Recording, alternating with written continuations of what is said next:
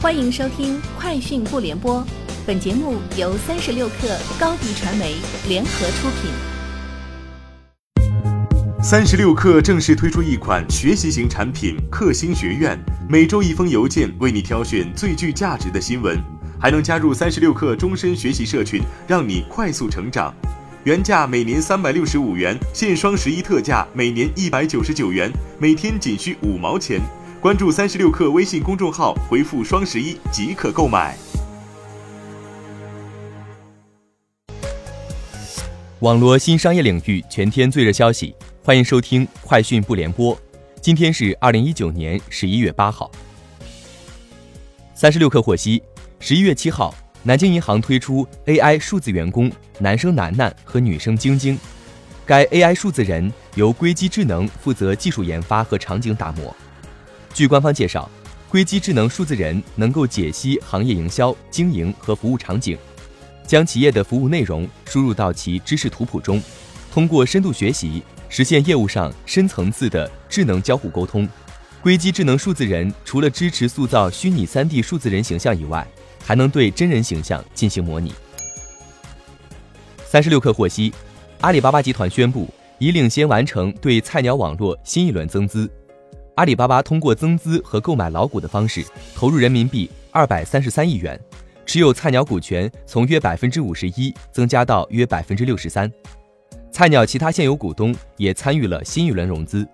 新一轮融资后，菜鸟将继续加大技术投入，推动物流行业数字升级，打造智慧供应链，服务商家，降本增效，加快建设全球智能物流骨干网。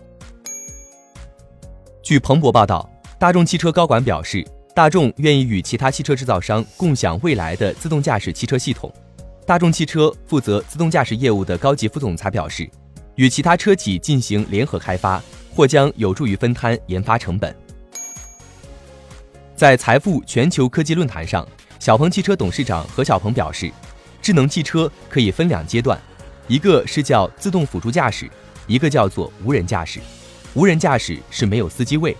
自动驾驶是有司机坐在上面的。如果说能 百分之九十 帮助到人，我觉得四到五年就可以做到。这个时候车能识别红绿灯，它能知道停车位在哪里，它能知道平常转弯的力度和半径是什么。这个时候都是在未来几年全部都可以实现的，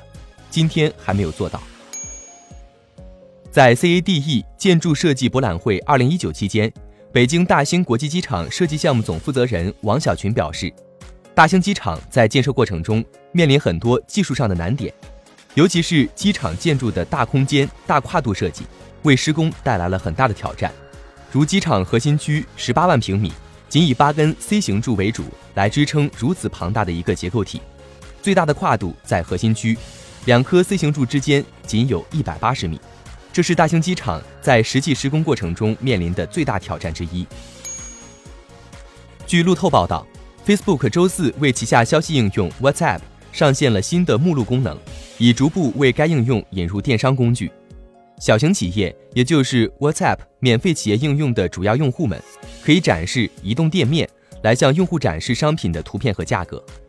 WhatsApp 的目录功能目前在巴西、德国、印度、印度尼西亚、墨西哥、英国和美国等地可用，并将在未来数周内逐步扩展到全球范围。三十六氪获悉，十一月七号在虎牙举办的虎牙 LevTech 大会上，该公司宣布推出首个小程序开放平台，这也让它成为首个拥有小程序的直播平台，同时也是第十一家加入小程序阵营的平台。此外，虎牙还发布了小程序星火计划，计划用三年时间投入等值十亿人民币的资源，对开发者进行一系列的技术、宣推和商业化等多方面的教育和扶持。以上就是今天节目的全部内容，下周见。欢迎添加 baby 三十六克 b a b y 三六 k r 加入克星学院，每周一封独家商业内参，终身加入学习社群，聊风口谈创业，和上万课友一起成长进化。高迪传媒，我们制造影响力。商务合作，请关注新浪微博高迪传媒。